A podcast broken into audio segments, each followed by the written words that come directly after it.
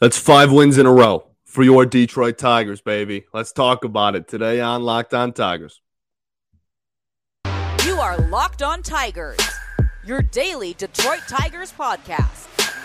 Part of the Locked On Podcast Network, your team every day.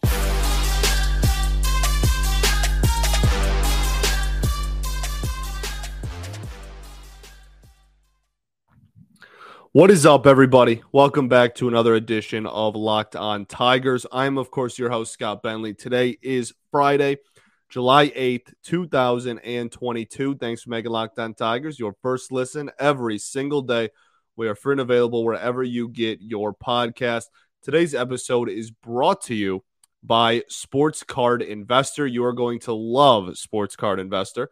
It is trading cards reimagined. It's so cool. Stay tuned for later in the show for more information on this awesome new tool app for collectors. You're going to want to check out the Sports Card Investor app. The Detroit Tigers have won 5 games in a row, and that makes me happy. You know, that puts a smile on my face. And I know there's still plenty of people out there that, oh, it's all for nothing. Oh, who cares? Whatever. The season's lost. Season's, you know, over, whatever. They're not going to get back into it. That might all be true for all we know, right? That might all be true. But I am never going to not root for this team.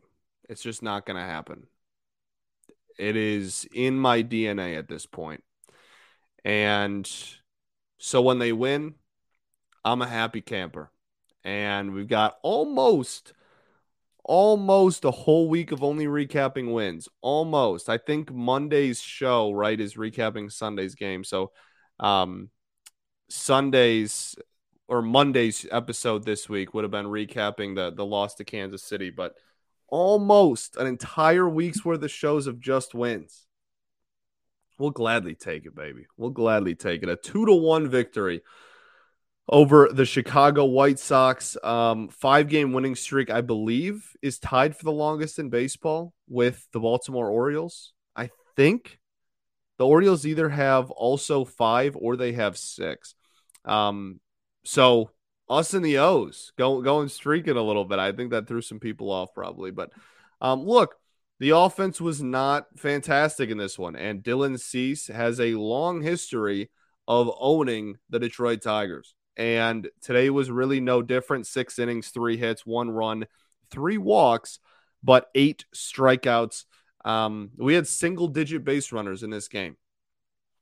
We had 4 walks and had 5 hits. That is 9 base runners, 2 runs on 9 base runners. We scored 2 runs. Should have shut them out. We only had the 1 extra base hit the entire game. That extra base hit was obviously Javi Baez's home run. It was looking like for a while there that it could have been a 1-0 final. But both teams then scored in the 9th inning. We'll get to the Gregory Soto. We'll get to the whole bullpen there. But starting with the offense, I mean, there's Dylan Cease is good, okay? Dylan Cease is a good pitcher, and he, like I said, he has a long history of kind of dominating your franchise and the Detroit Tigers franchise, and he had 16 whiffs in 6 innings, CSW percentage of 32%, called strikes whiffs, 32%. Almost 1 out of every 3 pitches was either a called strike or a swinging strike. That is unbelievably impressive. Average exit velocity for him was 90 miles an hour. There was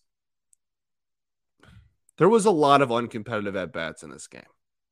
There's a lot. And I know it might sound a little weird for me now for like the 2nd or 3rd game in a row to be harsh on this offense. But the same problems persist. There is still an undeniable lack of extra base hits. And I know that some people are heating up and are hitting better than they were, and that's awesome. We need all the help we can get, even if it is just singles. But even with players heating up, there is still, again, an undeniable objective fact that this team has a massive problem hitting extra base hits. So we have won 5 in a row, and that's absolutely awesome. And I am going to be a happy camper heading into the weekend, and hopefully this puts us in a position to take another series. And this was a great day, a great day. But we're not winning games because the offense turned it around to the entire team offense turned it around to a point where we're hitting the ball really far. That still is very much an issue, and that remained an issue tonight. And really, the entire team just struggled to get hits, period, off of Cease in this one. But I mean, yeah, that's pretty much all I wanted to air about the offense is like there is still this problem, this blatant elephant in the room that still remains. And I don't want the winning streak to give people the misconception that like, oh, like the offense just like figured it out and we're all hitting the ball really hard again. Like we scored 2 runs in this one and it could have been a 1-0 game there until the end. And Spencer Torkelson, really solid at bat, pinch hitting. Those are the kind of at bats that he really needs. Those are the kind of plate appearances that raise confidence, and it was hard hit to the right, to the left side rather, but it wasn't on the ground. He lifted it a little enough. It was actually Torkelson's pinch hit RBI single was actually the hardest hit ball of the game for either team. 108.7 miles an hour off the bat. Riley Green smoked the ball too for 108 miles an hour, even though he went over. Only 1 strikeout though. And had a couple of fly balls that were hit pretty nicely. His timing's still just like hair late on some pitches, and he's got a long swing and a beautiful swing, but it's long and it stays in the zone for a long time. So those fastballs up and in, it's just going to take a little bit of adjustment timing wise to be able to catch up to those. But he will absolutely do it because he's done it at every level, and he is still an unbelievable talent that has been phenomenal since getting called up. Who else? Javi Baez. The home run was really impressive. Red curveball out of the hand, or was I totally just forgot the word. He was expecting fastball and then saw curveball and made a mid-air adjustment. You could tell he was thinking heater, and he got off on his front foot and then hesitated just a little bit to wait for the curveball to come in, and then gave it a little home run hack and still cranked the ball to left field. So really impressive. That means he's seen the ball pretty decently. Did have still a strikeout in this one, but I've been more and more impressed with his at-bats lately. His OPS is up to 622 now. The slugging percentage is at 370. That's obviously got to be a lot higher. But I mean, and the batting average and on-base percentage, everything has to be a little higher, but we're starting to see him very much trend in the right direction over the last 3 weeks. So that's great news. Elsewhere offensively, Eric Haas stays hot. I mean, got a pinch hit, a lot of pinch hitting later in the game, pinch hit, RBI single. Jonathan Scope with another knock. He stays looking pretty solid. Jeimer Candelario. We don't have to go into like a deep dive because I said this earlier in this week, but he really does not look like last year Jeimer Candelario at the plate. And I am very much starting to wonder, A, how much time he has left before he starts getting a lot less playing time. I guess I'll put it that way for now. And also every day now, I'm just thinking about what are we going to do with him in the offseason? And he's still got control left, which makes it really tricky. But it's like he has looked borderline lost in the batter's box this season. So that's a guy to keep an eye on. Torque, we already talked about. Barnhart with another walk. That's good. He's gotten on base a few games in a row. He had a catastrophic start to the season at the plate as well. So starting to see him slowly but surely pick it up a little bit. It's starting to turn. And like a lot of you have pointed out, this offense is starting to head into the right direction. There's still a massive problem when it comes to power and driving the ball, but were starting to at least get on base a little bit more and put a string of hits together, and which is something that for a while we didn't even have. But this was certainly not an offensive masterclass. This was a pitching masterclass, and we will get into Beau Brieske and how great almost everybody that took the mound in this game was. But first, I got to tell y'all again about our Sports Card Investor app. It is awesome.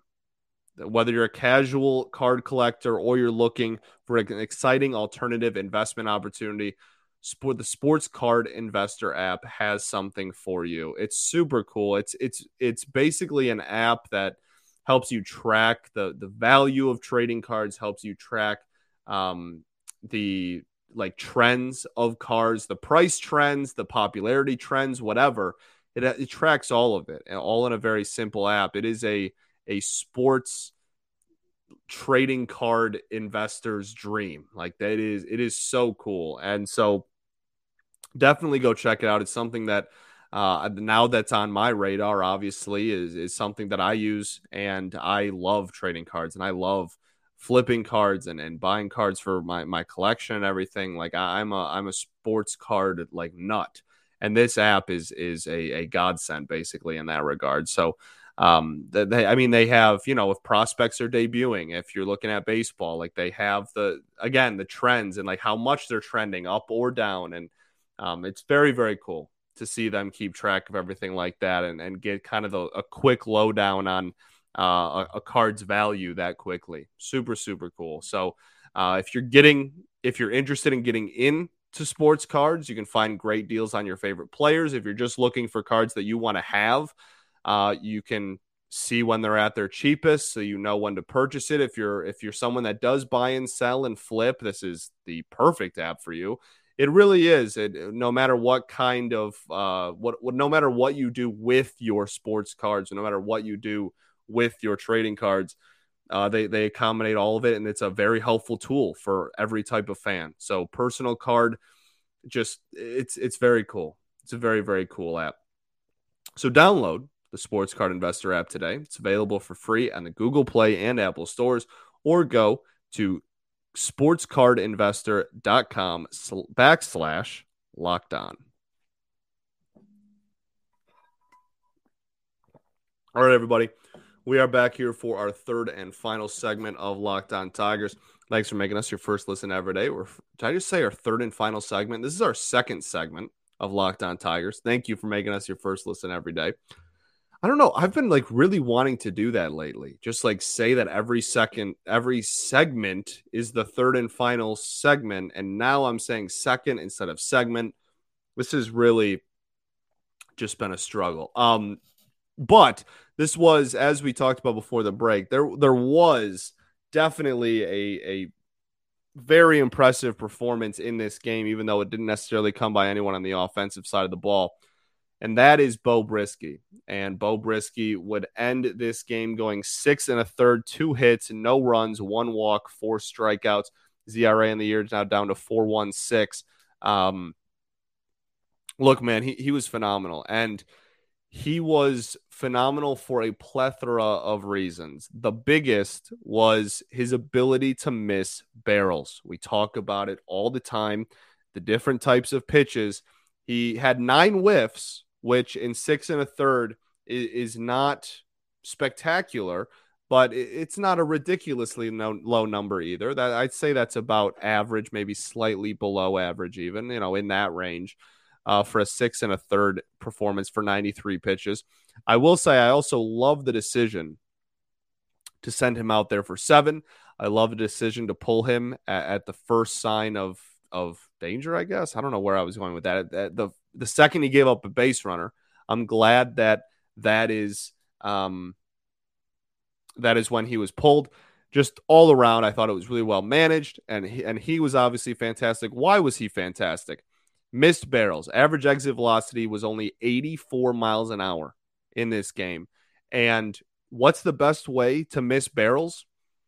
Make sure that people aren't squaring up your fastball. That is the easiest way to miss a barrel as a pitcher. That is the way, right? Don't throw, whether it's a pitch mix thing, whether it's a location thing, whether it's a just not throwing it thing, the easiest way to not hit a barrel is to not throw your straightest pitch, which is a four-seam fastball. And in this game, he threw 22 four-seam fastballs and one was put in play. That one that was put in play was cranked for 107 miles an hour off the bat, but didn't end up doing any damage.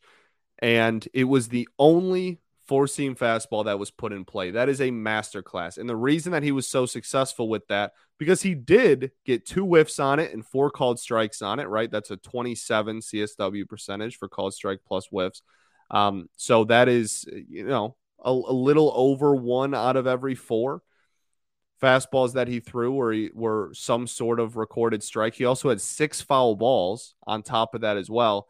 So he was getting it thrown for a strike as well. It wasn't like it was only put in play once, and that was because he didn't throw the ball for a strike. He was pounding the zone with it. It was just a masterclass pitch mix performance. Listen to this, okay? 93 pitches. He threw 1 curveball, so we can just kind of whatever. He threw the pitch one time. It was a called strike. It was a pretty nice pitch there, knee buckler. But he only threw it one time the entire game. The rest, okay?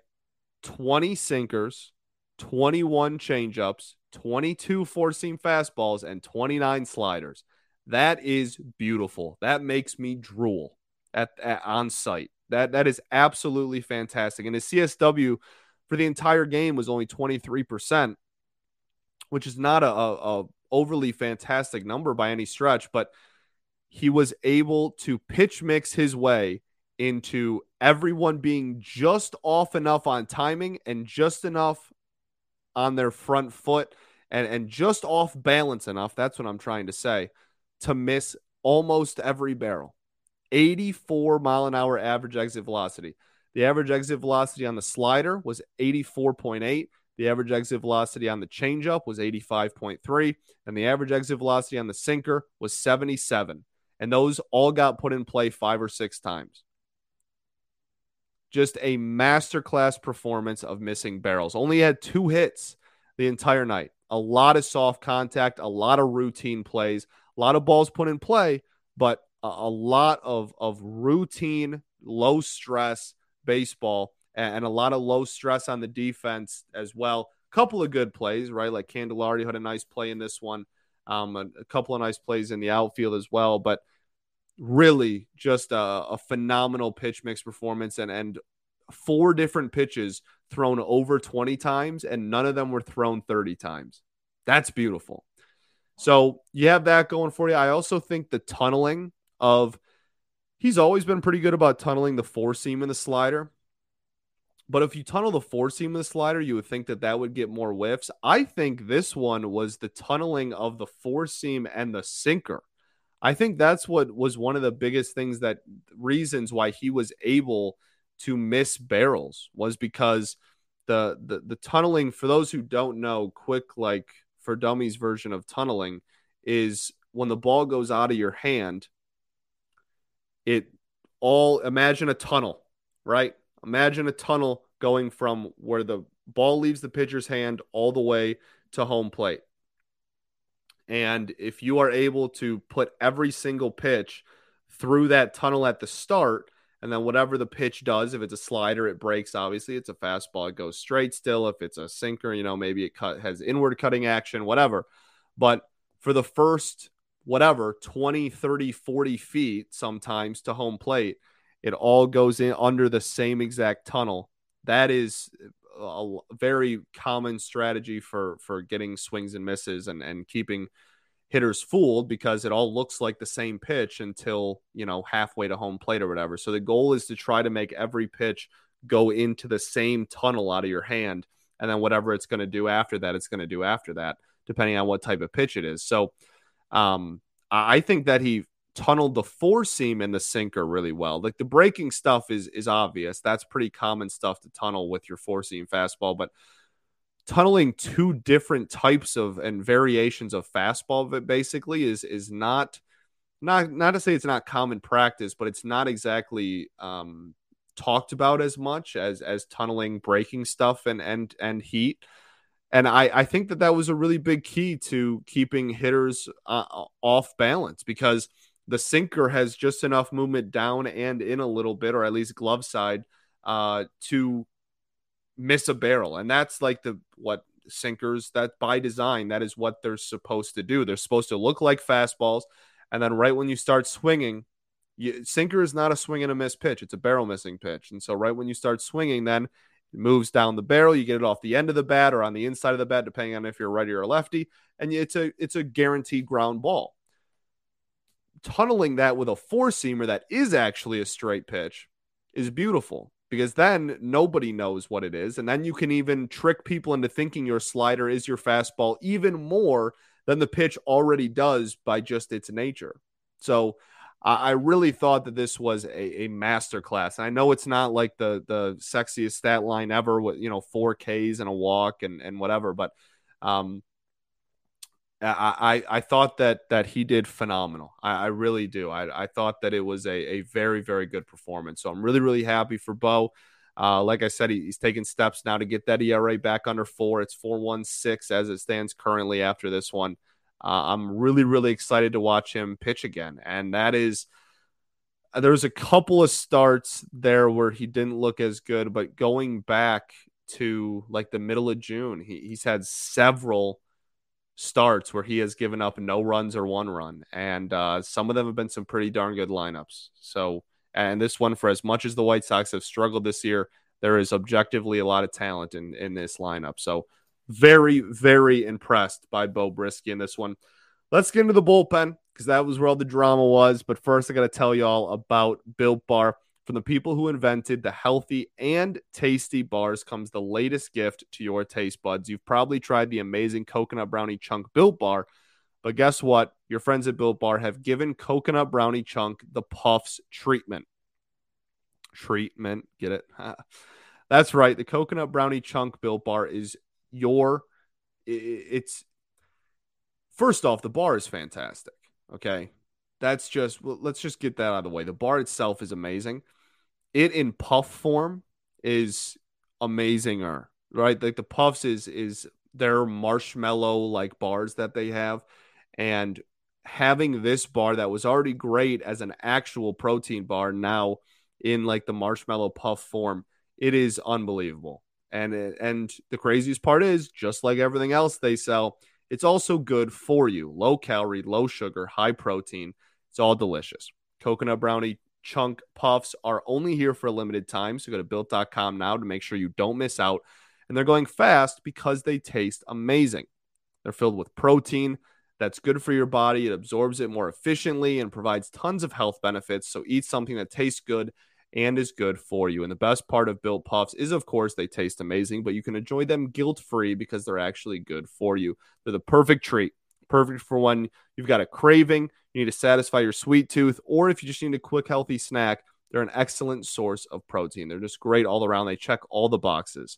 Delicious coconut, rich sweet brownie, creamy marshmallow. Stop fantasizing. Get to Built.com to order your box of Coconut Brownie Chunk Built Puffs right now. Go to built.com, use promo code LOCK15 for 15% off of your order. That's promo code LOCK15 for 15% off at built.com.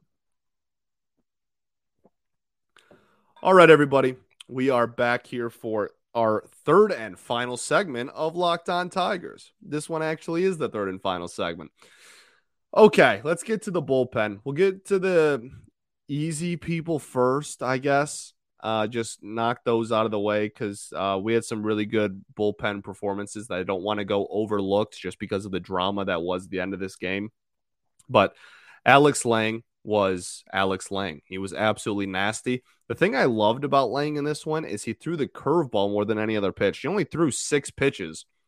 4 of them were the curveball, and 3 of those 4 curveballs were either whiffed on or called strikes. So awesome outing. Like, it's obviously a nasty pitch, but usually he's sinker first just because it's a fast pitch that can top out at 97 and has redonkulous movement.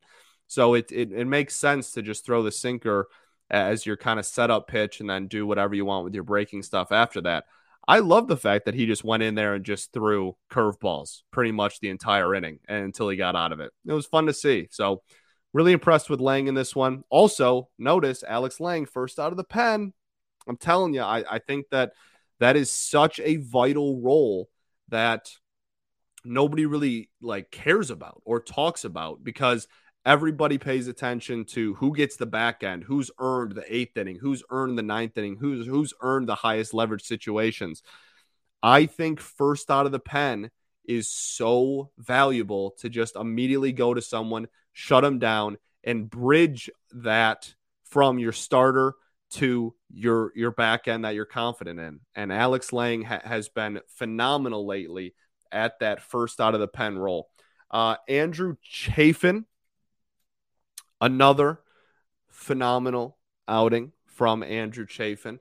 Yeah, he was really good. He had 4 whiffs in an inning. That's fantastic, right? Beau Brieske had 9 in his entire outing.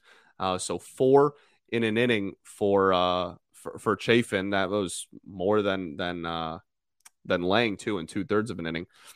He did not record a strikeout, even though he did have those 4 whiffs.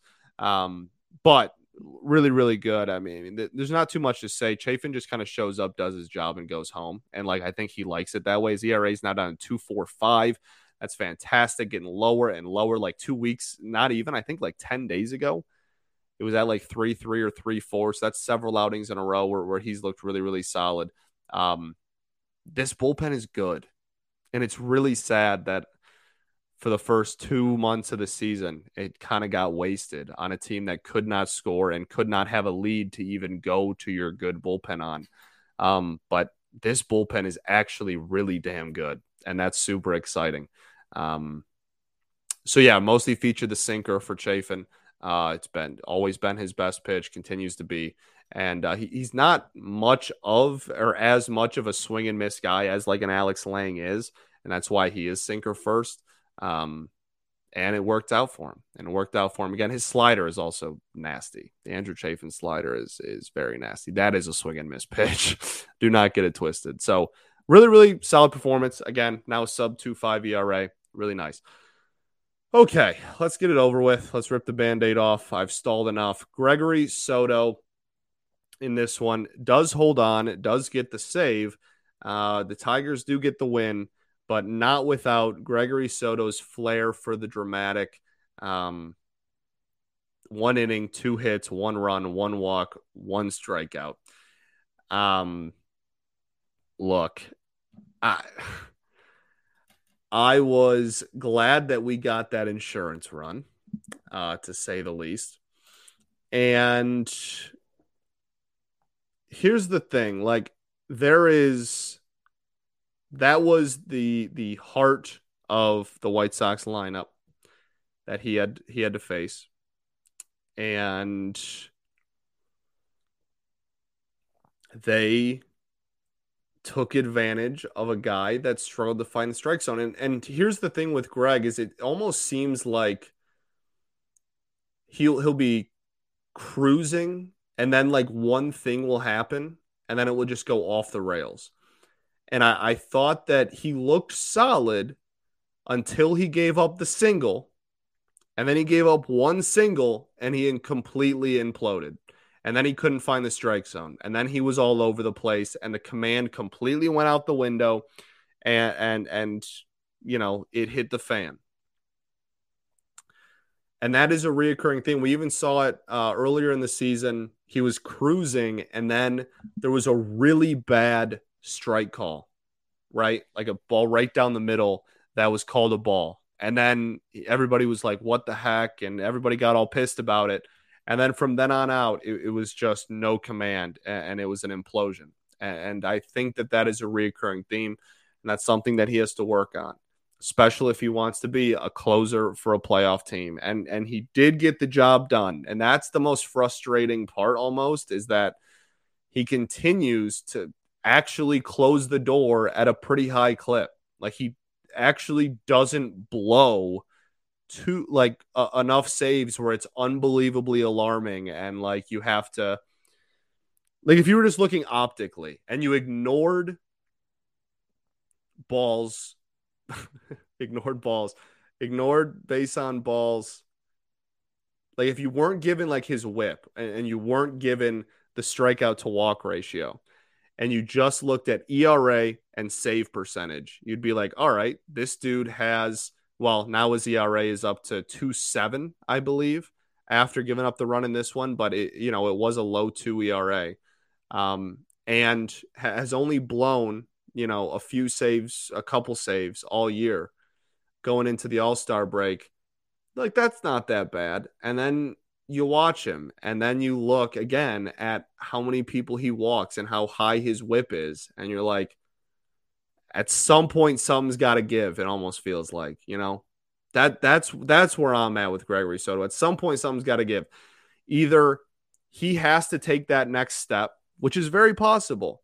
He has to take that next step, and he just figures out the command and doesn't get rattled as easily, and really just turns into a dominant reliever that he easily has the potential to be, and has the raw talent and has the makeup to be.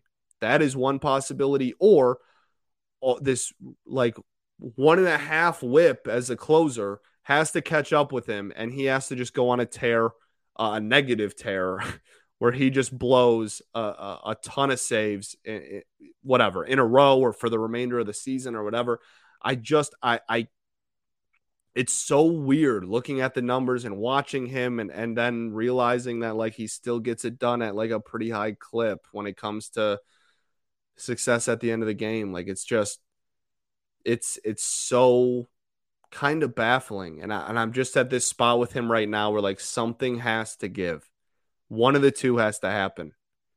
He just has to, his luck finally has to run out, and he just has to be, you know, like we're not winning games that we have leads in him at all anymore, or he has to take the next step and become truly dominant. And I'm not sure I know which direction it's headed.